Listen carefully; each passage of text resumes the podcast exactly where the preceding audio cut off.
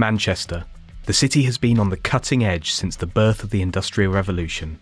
From John Dalton's atomic theory in 1803 to the invention of graphene in 2004. More recently, it has given the world the greatest music ever made. Home to 2.8 million people living in 1.2 million dwellings over 500 square miles, Greater Manchester is the heart of the Northern Powerhouse and has a bigger economy than the whole of Wales. But this economy does not work for everyone.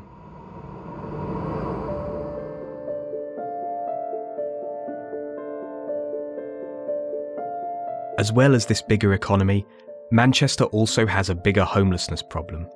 While the housing waitlist in Wales has 60,500 people on it, Manchester has over 100,000.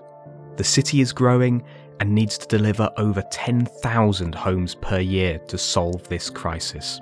But the trend has been downwards, with local authorities now owning just 60,000 properties compared to 264,000 in 1994 most of us are insulated from the realities of this. At the most extreme end, it results in people being literally homeless.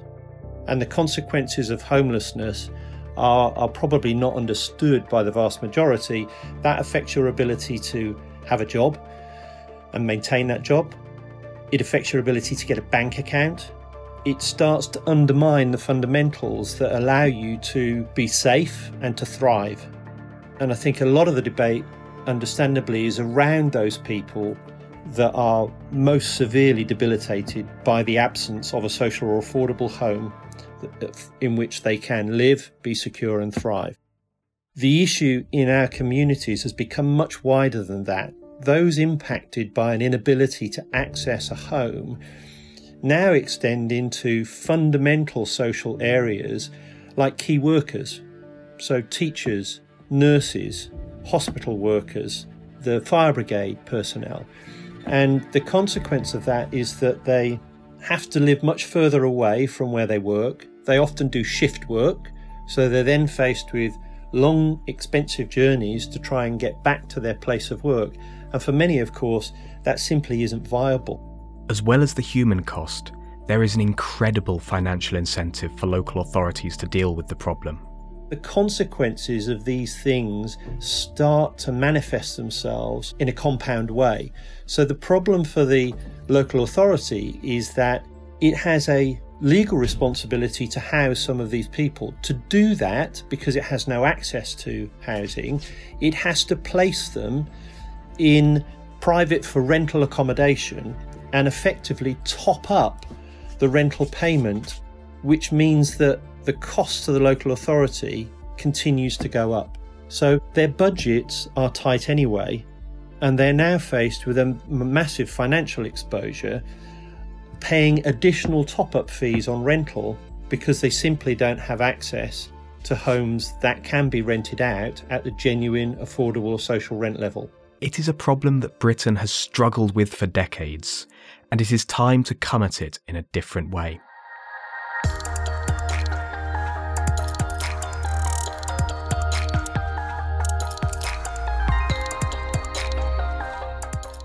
Hello, and welcome to Engineering Matters. I'm Alex Conacher. In this episode, we look at how Atkins subsidiary Edaroth, a new housing developer, is offering local authorities a way to build high quality social housing cheaply, quickly, and en masse. And best of all, it will be sited on unwanted brownfield land that has so far been unattractive to developers.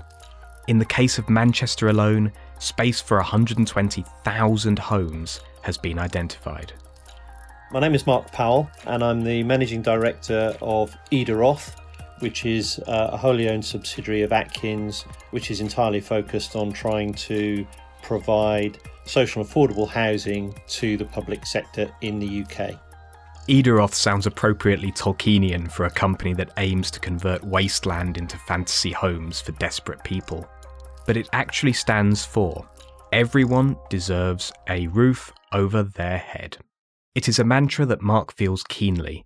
He has spent the last four years talking to local authorities, asking them simply, What's keeping you awake at night? and invariably housing kept appearing. You know, these CEOs were very stressed uh, for a variety of very good reasons, but every single one of them had in their top three, if not their top one, housing, housing, housing. And it has given him this appreciation for the size of the problem. The problem actually is huge and is probably best captured by some of the reports that Shelter produce. Shelter is a charity that campaigns to end homelessness and to improve the quality of housing in England and Scotland.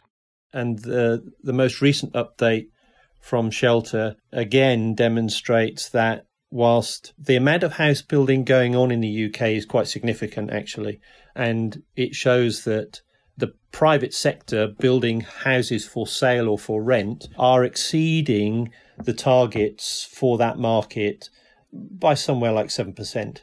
The issue that it flags up is that effectively the delivery of new social and affordable housing is in the negative position because despite the fact that the private sector developers through 106 agreements 106 agreements are a contract clause where the local authority stipulates that a certain number of houses built on the land it sells must be social and affordable provide a certain percentage of their housing developments to local authorities for social affordable housing, that is being outnumbered by the homes that the local authority is losing access to under right to buy schemes. Right to buy refers to a series of pieces of legislation in the UK's political history that have allowed tenants of state owned housing to buy the property they live in at a substantial discount. Although this does allow the transfer of a lot of capital to the poorer sections of society, it limits the social housing stock for future generations if new housing targets are not met. The challenge for local authorities at the minute, as I say, there's a lot of pressure coming on them from central government and the offer of all sorts of funding potentially to help uh, support the creation of housing. But but the issue for them is that they don't yet understand the definition and the detail of what's required of them. So, as a consequence, there are lots of meetings that are debates discussing these issues and how we deliver affordable and social housing. Many of those debates are at a local level. Uh, some of them are at a national level. The national level, therefore, gives a wider spectrum, if you like, on the issue, and the local tends to be a little more parochial, if you like, and, and, and you need both. But in truth, those conversations continue to be circular because they lack direction that results in confidence for the local authority in taking action. But there is some good news. A local authority housing report was released at the end of July in response to a central government statement that local authorities have to go back to building social housing on their own account, and that delivery needs to be accelerated through the use of what Mark calls modern methods of construction. So, what we're producing is small numbers of homes that give the local authority that's been bold enough to think differently confidence that homes sourced through a modern method as opposed to traditional is in fact workable, that the contracts that they need to have in place are are acceptable and that the quality of the product that they get both in terms of its initial delivery and its subsequent performance will do the job. With the public sector there is always a degree of conservatism when it comes to new ideas. And of course our culture is somewhat blame related and that makes it very difficult for people to to have the courage to think differently or to take a risk. And so we find local authorities are looking at central government saying, you're offering funding, you're talking strongly about the use of modern methods of construction. Is it really okay to do these things? And you know, how do we know that we will get a quality product and not produce, as as somebody has said to us recently, uh, pocket ghettos of the future, which you know is a horrifying thought, clearly. But that's the nature of, in a way, local authority, central government, and politics, of course, that it debates these things. And this runs the risk of turning into what Mark calls a talking shop. I, I personally think there's a risk that we can over debate it, and that debate could result in us trying to create perfection when actually some of the people that we are trying to support are in desperate circumstances. And I think some of the subtleties of the conversation don't land well with those people. You know, they they want they, what they need and what they want are homes in places where they want to live that create the communities that the local authority depends on. And for them, I suspect the elongated and very lengthy technical debates are somewhat frustrating to them. But what are these modern methods of construction that Edaroth is putting its hopes in, and what is the problem that Mark sees with current house building?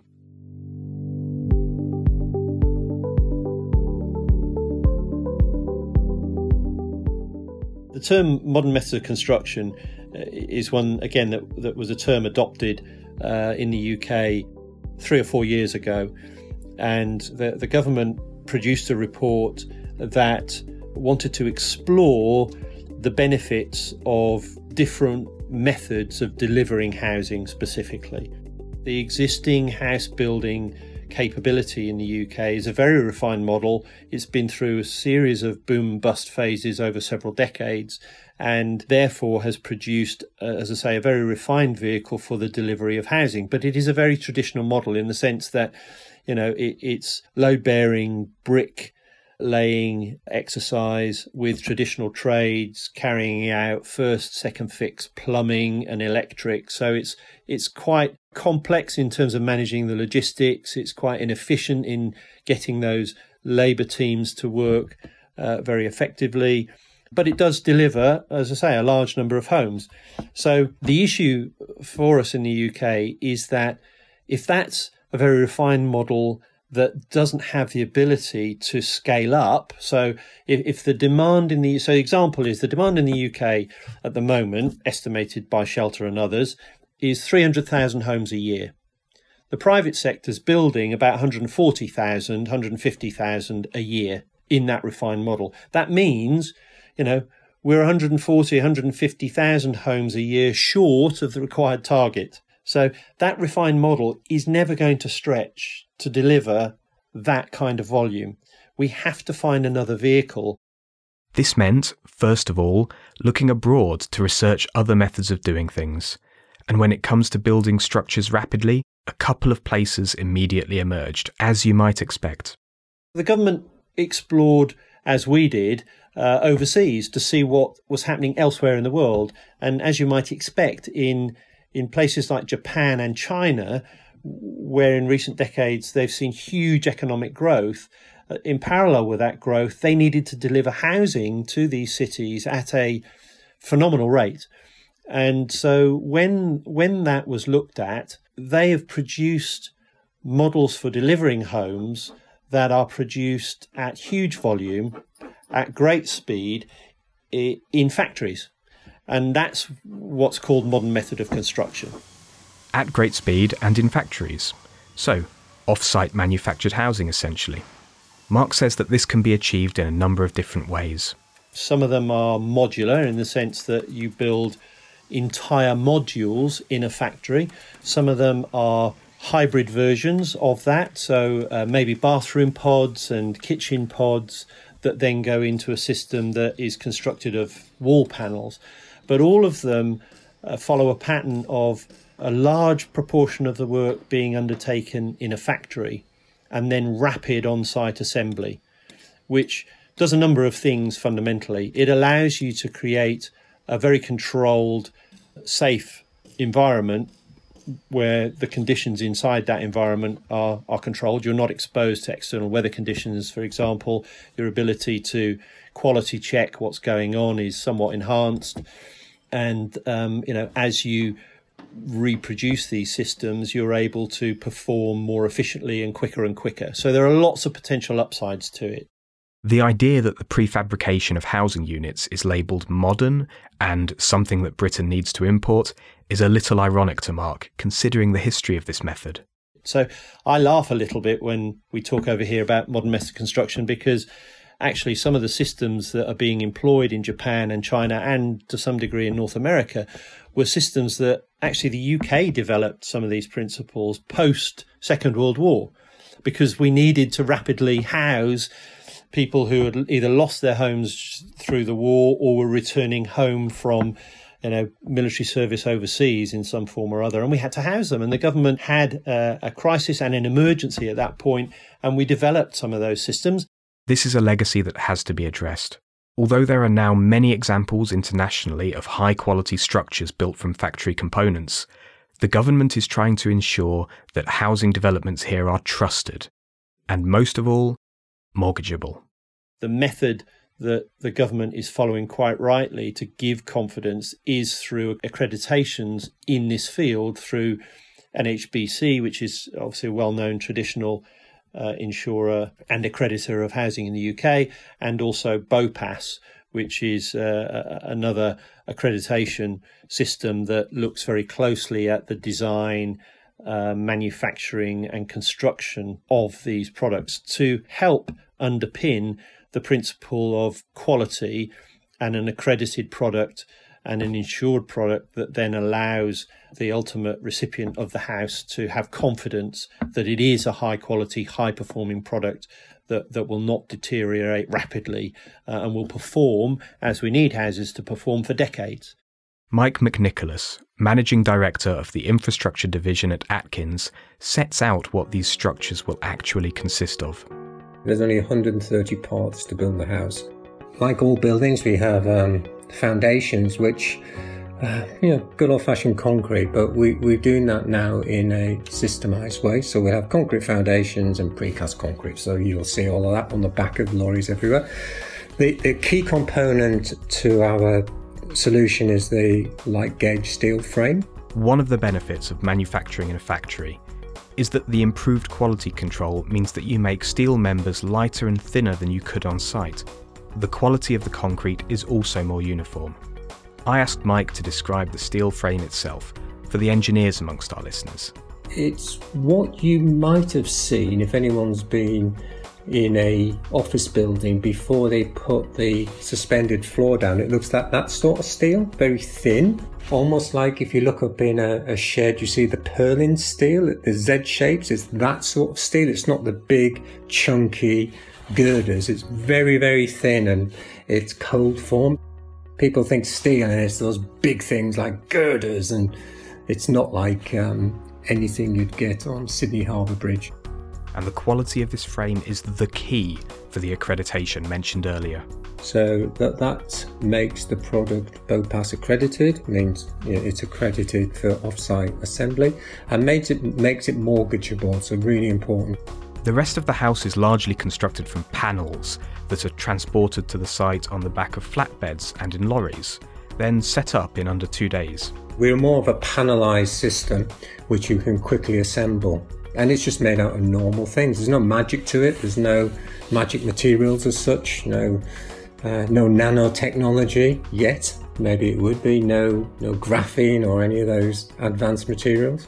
And that's one of the beauties of it. We we just adapted something that's there already, which makes it very scalable.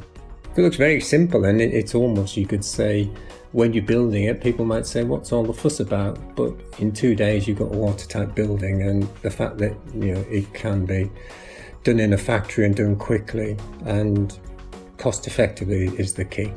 So it's very, very cost effective in that regard. Here's Mark again. This isn't about something that's never been done before, uh, and we need to continue to use the lessons of history to inform the decisions that we make. In particular, therefore, we wanted to make sure that if we were going to deliver homes in this sector, they needed to meet minimum space standards. Now, that's not a silver bullet that there is a need for temporary housing that maybe doesn't meet those standards. There is indeed, you know, in high density situations, um, in certain city locations, a demand for smaller homes, pocket living, call it what you may. So I don't think we're trying to be holier than thou or suggest that, you know, all things have to follow our model. But I think we do feel that if we're going to provide a long term solution and provide local authorities with assets that will perform for decades, then we need to provide environments that support the way people want to live today and have the capability of supporting expanded living in the future. The government is considering a change of legislation that would allow people to convert loft space into bedrooms without seeking planning permission, or even adding stories on top of houses that are structurally capable of supporting them. This should be provided for in the design. Then there is the issue of climate targets. Whether they need to be passive house or completely carbon net zero uh, at this point in time, I think is debatable and and that's come out of some of the conversations we've had with local authorities because there is a bit of a conundrum for some of them at the moment in the sense that we we don't want tenants to be forced into uh, what's called fuel poverty because their fuel bills are high, and actually, if you move from a traditional gas boiler solution, gas happens to be a relatively cheap energy form when compared to electric, but gas means that it's very difficult to meet a net zero target because it's a carbon based fuel. If you switch to electric, at the moment, the equipment to achieve that electric performance in the house is much higher than the cost of a gas boiler. In addition to which, the unit cost of electric compared to gas is much higher. So, whilst the performance of the building meets the carbon net zero target that we're all, you know, is the is the nirvana, actually there is a risk that it drives some of the tenants into fuel poverty because even though the amount of energy being used is lower because the unit cost is higher. And some contracts are locked into gas boiler contracts for the near future, for example, and it just isn't feasible to buy out of these. Equally, some local authorities have long term contracts for the delivery and maintenance of gas boilers that they can't just exit the cost of exiting them is too high. So we have to create a roadmap and a journey that I think is the more sensible approach, and that that journey will allow us to get to a really good place from a position that's not very bad. Actually, yeah, we're not building. No one's seeking whether it's a private sector house builder or, or the public sector house building fraternity that we're trying to work with, housing associations and registered providers, for example. We're all quite rightly tasked with making sure that we're producing things of very high quality, meeting very high standards, uh, and and hitting very strict environmental targets, and that's correct. But we can't wait until we can produce the perfect house. As mentioned earlier, all of these houses will be built on unwanted brownfield sites. These are situated within existing communities. Greater Manchester's brownfield sites are often linked to existing infrastructure and utilities with access to education, healthcare, everything you would need. As well as solving the homelessness problem, the National Housing Federation, which represents the country's social housing providers, has previously estimated that every new social home built generates an additional £108,000 to the economy and creates 2.3 jobs. With these brownfield sites unattractive to traditional development, it is an opportunity to bring something out of nothing although of course there is a need for upfront investment. And often that comes through what's called the Public Works Loan Body, which is effectively a government backed scheme to allow access to funds at low interest rates, lower than you can get in the commercial market, which should be attractive to local authorities. But local authorities' ability to borrow that money is dependent on the value of their existing assets. So there's a bit of a catch 22 in there. And if they can't use, for example, the capital receipts that they receive from the sale of land to invest in redevelopment, or they only get a small portion of it, then the access to available funding is somewhat limited. So we need to look at those issues, and the government needs to make some changes to the way local authorities are able to borrow and use the capital receipts that are generated from the sale of land. In fact, make that a prerequisite that the sale of land, the capital receipt, has to be utilised for the remediation and development of social and affordable housing in that borough. That would be a great step forward. Mark argues that there has never been a better time to borrow with interest rates so low. But there are other options, such as pension funds, which are very risk averse and long term focused, and they like investing in government projects. So, again, I think funding is available, but we need to help local authorities understand what that looks like. Mike explains how he conceptualises the system working. So we, we, we are the, the agent effectively that says you have a site. We will assess the site.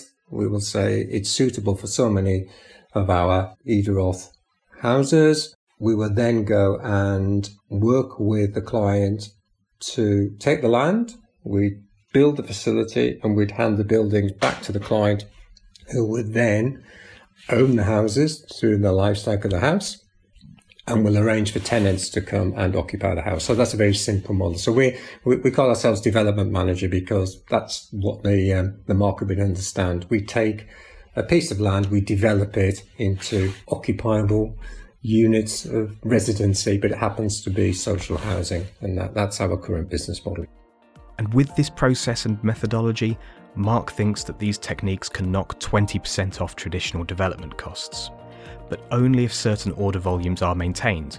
With runaway success, they believe this sort of housing can become even cheaper. So, our ambition over the next few years is we think realistic. We, we know that we can't suddenly turn up and tell everybody we can build tens of thousands of homes. If clients come forward, we can probably deliver up to two, two and a half thousand this year and we needed to create that capability anyway because we needed to make sure that we were scalable, that we had strength in depth, and that the supply chain was at a scale that was viable for a scalable business. So, not a cottage industry. And, and you know, that's our investment.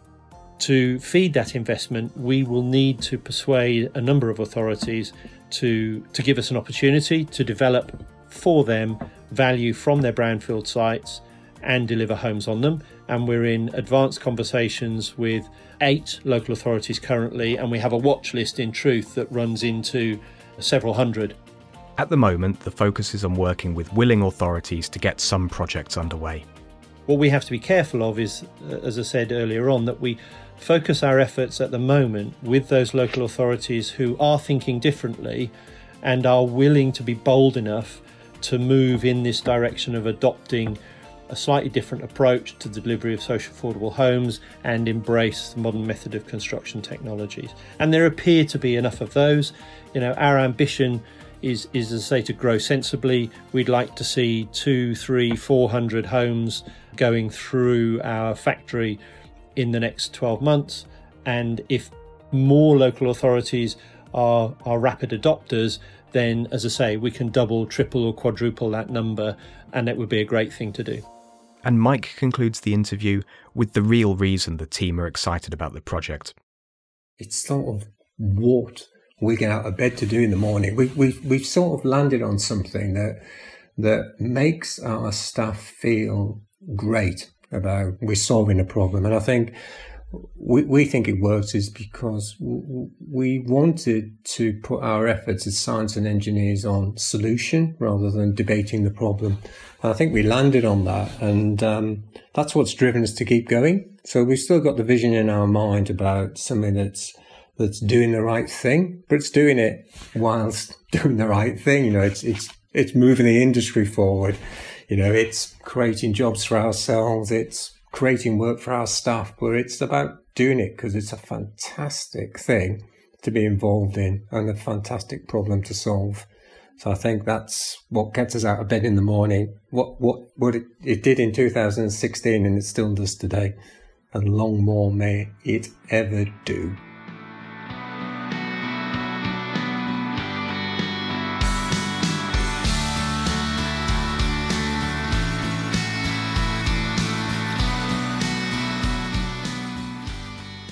Engineering Matters is a production of Reby Media. Produced and hosted by me, Alex Conacher. Sound engineering by Ross McPherson. Series supervisor is John Young. And our own prefabricated shelter is Rory Harris. Special thanks to Andy Redfern, founder of LiveShare, the modular housing project that aims to create purpose built shared homes. Also to Mark Powell, the managing director of Edaroth, and Mike McNicholas, managing director of the Atkins Infrastructure Division.